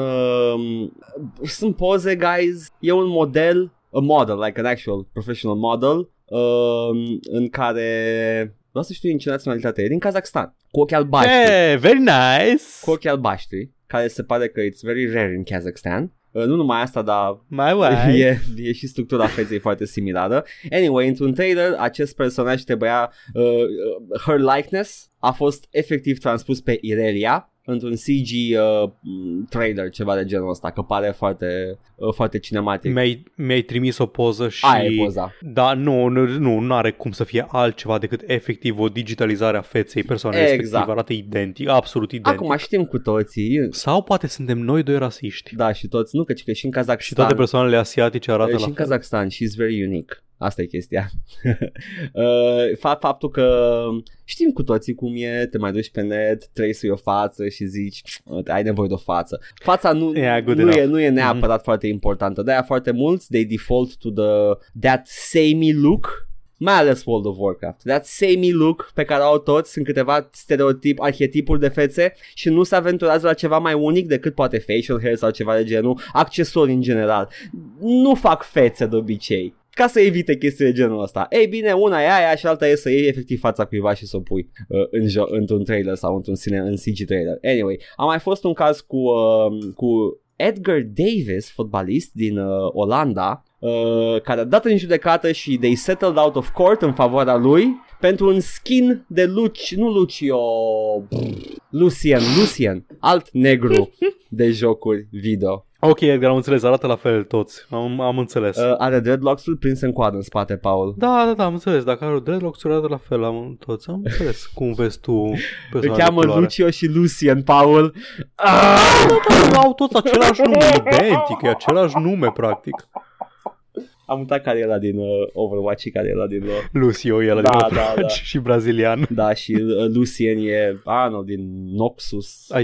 Ai zis că e olandez, parcă. Da, e personajul ăla olandez, fotbalistul. A fost, zici de ăla, da, okay. A fost și pe copertă pe un FIFA mai de mult, mai știu dacă era 2002-2003, ceva de genul ăsta. Singura copertă de FIFA aia pe care o știu, aia cu Cristiano Ronaldo. Sau am făcut-o noi la un podcast în primul an cu bustul. Nu, aia a fost, ăla trebuie să fie, unlockable skin pentru Ronaldo. Da. Încă ai timp ei să faci chestia aia. Nu-i târziu. Make it a cheat code. Fă foarte secret. Nu trebuie să știe nimeni. Trebuie să știm doar noi. Bagă-l în fut ca the best player in the game. Ronaldo. Cum ar fi să ai... Fii atent. Game design tips gratis EA. Fii atent. Cel mai bine clasat în fut. Da. Primește skin-ul de Cristiano Ronaldo cu fața de pe bustul Cristiano Ronaldo ăla care a fost în meme. Când ia bătaie în fut la un meci, pierde skin-ul și primește celălalt campionat. Wow, celălalt să fie campion. The traveling skin. Da. Wow. E o chestie foarte organică de gameplay, de game design, cu plăcere. Nu poți să monetizezi foarte ușor chestia asta. Nu poți să monetizezi, dar îți aduce bază prin faptul că este o memă în jocul tău. Sună a ceva ce n-ar face. Iar este episodul de o oră 50. Nu, gata. Continuăm. Anyway, deci are istorie cu luatul persoanelor, fețelor oamenilor reali din lumea reală și să-i bage în joc sau în materiale promoționale. Anyway, e posibil ca și asta să fie adevărată. Next news. Echipa din spatele jocului 13, The Remastered, a făcut o declarație. Se numește XIII. Da, jocul XIII Remake. Pot să zic acum, pot să dau hatei-ul meu acum. Tot ce a făcut remake-ul ăsta să facă este să retrezească interesul pentru un shooter mediocru de acum 2000 de ani. Băi, nu știu că e neapărat mediocru, eu nu l-am jucat niciodată. Vizual e impresionant, dar nu... Era printre primele jocuri cel-shaded, da, care se jucau cu estetica aia, da, foarte tare. L-am văzut în leveluri, mi se părea foarte interesant, nu am avut ocazia să-l joc. Am jucat demo-ul. A făcut friend of the show, Summer of Mark, are un review la el, link în descriere dacă nu uit. Și chiar aștepta remake-ul și mi-a trimis și mie un link la niște reacții și chestii la un gameplay footage de 13 remake și reacția mea a fost: cum pula mea poți să ai cea mai simplă treabă de făcut, remaster la un joc cel-shaded cu estetică de bandă desenată și să o fuți atât de tare, cu efecte de luminozitate detaliată și tot felul de căcaturi de care nu are nevoie. Numai asta, dar are foarte multe features. Am văzut scandalul de la Steam Reviews și a trebuit să văd cu ochii mei pentru că am mai văzut review bombs în trecut. Vreau să știu care-i adevărul. Și da, nu, adevărul e acolo. Are probleme cu sunetul. Nu se mai aude, se întrerupe în timpul jocului, că efectiv bug-uri, ragdoll-urile, modelele arată foarte ciudat, și-a pierdut estetica cel-shaded de bandă desenată. Aia era identitatea jocului. Nu înțeleg cum poți să... Nici măcar secvențele la cinematice de bandele sanate nu mai există. Acum e un personaj care se uită la ele. La un... ceva de... Au integrat-o. Job done. Anyway. Da. Și ca și setting, man, e practic a spy movie. De-aia nu m-a atras niciodată. Era one of those like James Bondy type games. Ok, domnul Contract Jack pe stream. Contract Jack are glume cu testicule, Paul. E superior. Testicoliz. Da, mai testicoliz. Da, și Contact Jack e un shooter mediocru. I'm sorry. Dar măcar e făcut de Monolith. Da, și are glume cu testicule. With my olives. Am găsit cealaltă metrică a jocului 10 din 10. Da, glume cu testicule. Sau vară, if you can pull it off, I don't know. Nu-mi dau seama cum ai putea. I'll put his testicles in my martini. Asta a fost, hai să vedem declarația, Paul, de la 13. Greetings! The highly anticipated remake of XIII, awaited by many fans, came out earlier this week. Unfortunately, players' expectations have not been met by the launch version, and we hear you loud and clear. What the fuck did you take? Like, a lesson out of the Ubisoft playbook? It's... We heard you loud. Să-mi amintesc că sunt citite de Obama toate. No. Let me be clear. Nu pot. Let me be clear. We hear you. We hear you loud and clear. Loud and clear. We will not do any more sex crimes. Or. And we will try in the future to be better. And no more drone strikes in brown nations. Okay. Let's not be too hasty. Maybe some drone strikes. And some. Just as a treat. And some illegal detentions on US territory. Made by me. Again, Obama. Purely. Solely. As a treat. For treat purposes. I'm Barack Obama. Yes, Barack Obama a făcut chestii nasoale. You know. Anyway, unfortunately players like, we heard you loud and clear. The legitimate criticism we heard and we hear loud and clear. The legitimate criticism and disappointment. First and foremost, we would like to offer our most sincere apologies for the game's technical issues. In its present state, XIII does not meet our quality standards and we fully understand players' frustrations. The pandemic has impacted the game's production on many levels. Aha, ok, scuze, pentru că eu era pentru pandemie. Puteai să delay-ul jocul, două. CD Projekt a făcut-o. You know. Bine, n-a făcut-o foarte mult, dar puteai să-l delay-ul mai mult tu cu știind că jocul... Trebuia să apară în aprilie, Edgar. Cyberpunk, da, dar XIII putea să apară la anul. Da.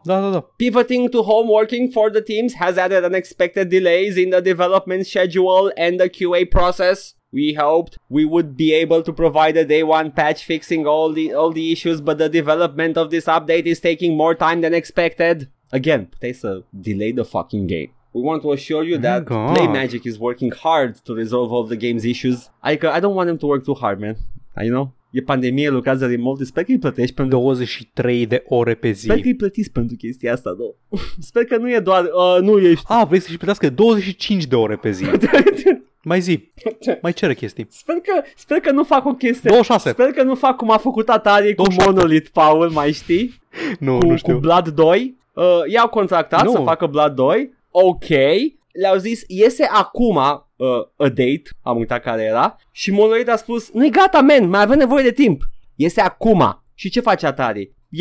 Ia beta-ul și publish-ul, îl duce la tipărit CD-uri. Și după aia a spus Monolith. Excellent. Și Monolith a spus, putem să-l patch-uim? Și Atari a spus, ok, but no money. Și Monolith a spus, nope. Și de-aia e un căcat Blood 2. Habar n-aveam. Da. Efectiv au luat versiunea neterminată și au dus-o la presa de CD-uri. Au zis, fuck it, yep, asta e data. Așa faci, da. Ok, acum lucrează, efectiv a pus biciul pe echipă probabil, I don't know, îmi imaginez.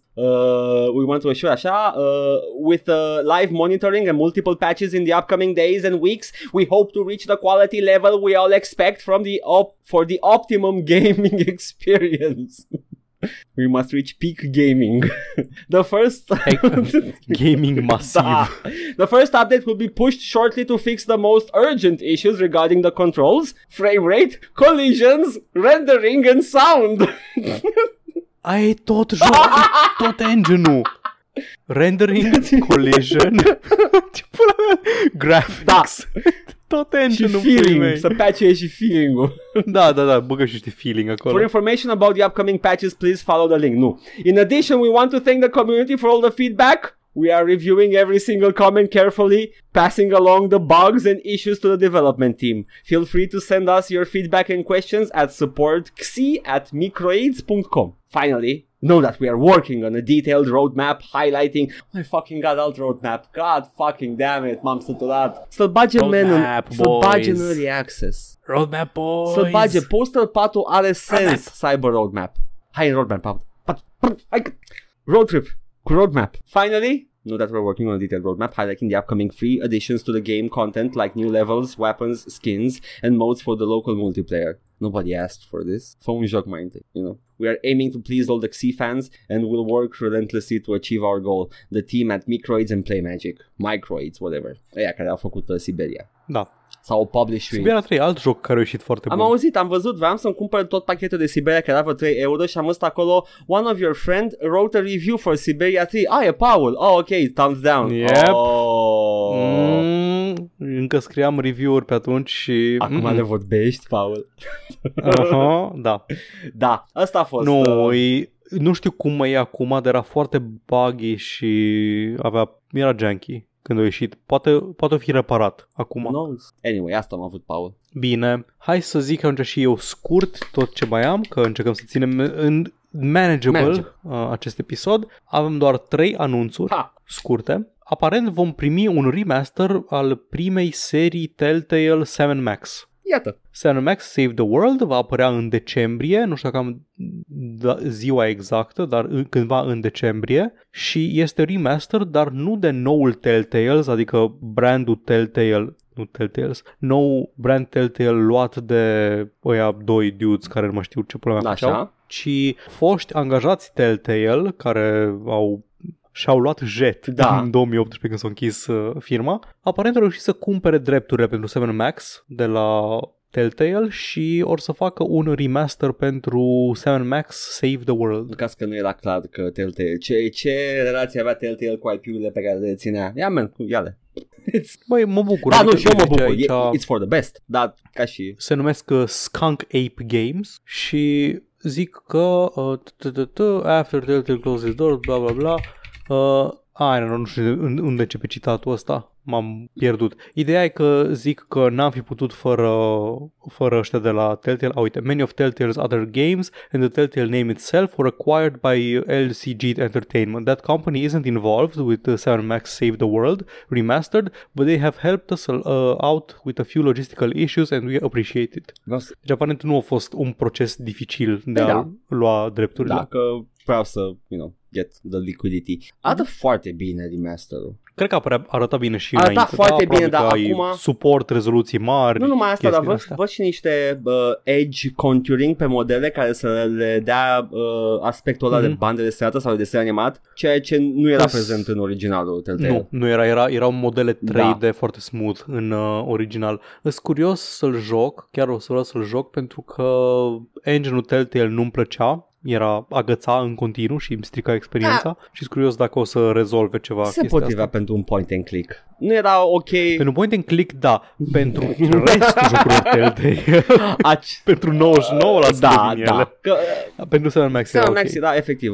Continuarea point and click-ului. Mm-hmm. Da, frumos. Da. Noi n-am menționat la podcast, dar a fost un atac cibernetic asupra mai multor firme. I-au atacat cu ciberi. Trecute. I-au atacat ciberii. Oh, nu! Hackerul Fortran le-a furat datele printre alții celor de la Capcom și mă bucur de chestia asta, mă bucur că mii de clienți aparent au avut datele personale expuse, pentru că asta a licuit și faptul că s-ar putea ca Resident Evil Village să apară cândva în aprilie anul viitor. Minunat! Atâta pot. Bunul samaritan, hackerul Fortran. Resident Evil 8, conform hacerului 4chan, iese cândva în aprilie anul viitor. Minunat. Trebuie să termin restul seriei până atunci. Hai că ai timp. Câte mai? 2? Da, dar cred că vreau să iau o pauză. Păi acum vine la grele și bune. Da, vedem. Ai jucat mai 6, nu? 6, Darkside Chronicles, care e un rail shooter, e chestia de săptămână, și mai am Revelations 1 și Revelations 2. Mai sunt câteva, Umbrella Corps și încă unul care sunt online only multiplayer, alea n-am de gând să le joc. N-au poveste deloc. Cum ai să joci seria DMC, conține 4 jocuri. Nu o să mă joc Resident Evil, 40.000 de jocuri. Nu, Edgar, scuză-mă, sunt 6 jocuri în Resident Evil, în seria DMC. Te dau frumos numerele. Ok, Devil May Cry, Devil May Cry 2, Devil May Cry 3, DMC, Devil May Cry 4 și Devil May Cry 5. Correct. Sunt 6. Am uitat de DMC, știam. Mă gândeam că... Ai uitat de DMC. Mă gândeam că you're not that crazy, but then again, who am I talking to? Ok, fine, fair enough. I'm crazy. Crazy!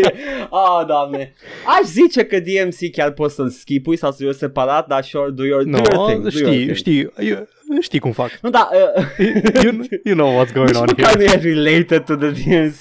Nu, e un joc minunat. Băi, îmi place Ninja Theory și vreau să văd ce-a făcut Ninja Theory cu seria asta. De-o supărat pe toată lumea. Au făcut un joc minunat, Paul. Nu te uita. Da. Care nu este un Devil May Cry. Nu e un Devil May Cry. Au făcut un joc minunat. Kinda corny, kinda try hard ca și poveste, dar fucking te ține, ok? E minunat. Se plângea numai din motive tâmpite, zi. Încerc să-l prioritizez în măsura în care pot. Nu anul ăsta, că anul ăsta știu deja cam ce vreau să joc până la final. Grabă. Vine Cyberpunk, vin mai multe. Da, vine și asta în curând. Și în urma unui semi-leak din partea PlayStation Store au afișat din greșeală cei de la PlayStation că apare Deathloop cândva în mai 2021, au retras listing-ul, lumea au zis apare Deathloop și până la mă betez au zis da mă bine, fuck you. Apare Deathloop în 21 mai 2021. De ce se țină așa? De ce nu vreau să zică? Probabil că aveau ales un moment în care să anunțe, în care matematic și algoritmic atenția internetului ar fi îndreptată. Astrele spun că atenția internetului ar fi îndreptată spre ei. Au făcut, cum îi spune, psihoistorie de aia și au calculat exact. Nu știu, ziua. Mai nu sunt marketer. Așa, asta ce era? Asta e Monster Hunter. Și acum vine Monster. Te ridici acum. Te-ai dus la pământ și acum hua! The Paul will rise again. Ok. Crazy. This part is about to get finished actually. Mai ai ceva? Da, pentru că nu mai am altă știre de Deathloop cândva în mai 2021. Ia uzi ce chestie, Paul! Stai o leacă și ascultă! Nu mai stăm și ascultăm, pentru că trebuie să încheiem episodul atunci, ca să putem să ne ținem de program. Ascultătorule, stai o leacă și ascultă ce are Paul de spus acum. Ne găsiți pe YouTube, la canalul de YouTube Joc și Vorbe 1416. Acolo puteți găsi acest podcast în fiecare săptămână. În fiecare sâmbătă, Let's Play-uri cu mine și Edgar. Momentan jucăm Dragon Age Origins. Suntem undeva în The Brazilian Forest, încercăm să recrutăm elfii și apare în fiecare sâmbătă, am zis deja. The Brazilian Forest. Aproape în fiecare zi a săptămânii, mai puțin câteva, îl puteți găsi pe Edgar jucând jocuri vechi în seria Cutia cu vechituri. În momentan joacă GTA Outcast. Joi mă puteți vedea pe mine jucând Hades și poate în fiecare joi de acum încolo, mai puțin ultima joi a săptămânii. Când Paul trebuie... Sper că aveți carnețel și notați chestia asta, am monsterul de mână. You know what, guys? Stream all around. O să punem în titlu cine... Ora 9. În principiu la 9 și punem în titlu cine joacă. Nu contează cine. Azi zice că nu contează cine joacă. Vedeți acolo, știți cea mai simplă soluție? Ca să fiți tot timpul la curent cu când programăm stream-urile, abonați-vă pe canalul de YouTube. Iată, Joc și Vorbe 1416. O să încercăm să ne facem un setup mai profesional de streaming, să apară mesaje de donații și inclusiv să poți dona în timpul stream-ului. Și dacă donezi, poate poți să le lipești stickere pe ecran, lucrăm. Iată, podcastul ăsta numit All Vorbe, pentru că nu este joc pe ecran în timp ce îl ascultați, îl puteți găsi pe SoundCloud, Spotify și iTunes în fiecare săptămână, miercuri. Dați acolo un like, share și subscribe, îl puteți găsi pe toate aplicațiile de podcasting, căutați după All Vorbe, sigur vă apare, n-are cum să nu apară, suntem pe platformele mari, dacă nu apare spuneți-ne. Da. Ne puteți spune asta și mai multe chestii pe adresa noastră de e-mail la jocsivorbe@gmail.com. Încă nu a intrat de tot monster. E Joc și Vorbe? Joc și Vorbe. Comentarii citim cam peste tot, mesaje la fel, unde ne găsiți, avem o pagină de Facebook, Joc și Vorbe, acolo postăm anunțuri și remindere când începe stream-ul și așa mai departe, dăm share de la prietenii noștri, printre care și The Summer of Mark, trebuie să dau share la Summer of Mark, n-am mai dat de mult, când apare revista.ro, leftclickghinea.ro, care a pus un review foarte lung de Wasteland 3 pe care vi-l recomand, are și format audio. Ca la ziare. Și puteți deocamdată susține financiar acest proiect avangardist și pe coffee.com/jocșivorbe, unde acceptăm bacșiș.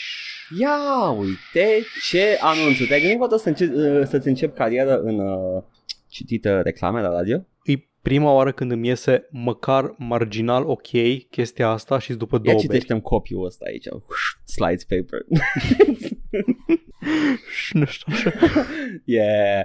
Joc și vorbe. Yes. Efecte secundare pot include grață, erecție 4 ore. Doar dacă joci Resident Evil 5. Hey! It's very horny. Eu nu m-am jucat jocuri horny. A zice că general este horny. E un pic horny și Brutal Legend. Brutal Legend este destul de horny, da. Ai dreptate. Dar mi se părea mie atât de harmless, childish, încât nu m-am gândit că e horny pentru că estetica de bază este horny. Da, dar nu e atât de horny ca Manowar. Nu. Manowar e foarte horny pentru bărbați, 11 lei. Păi cam atât, ce să mai zic. Atât, man, ce să mai zic. Păi în cazul ăsta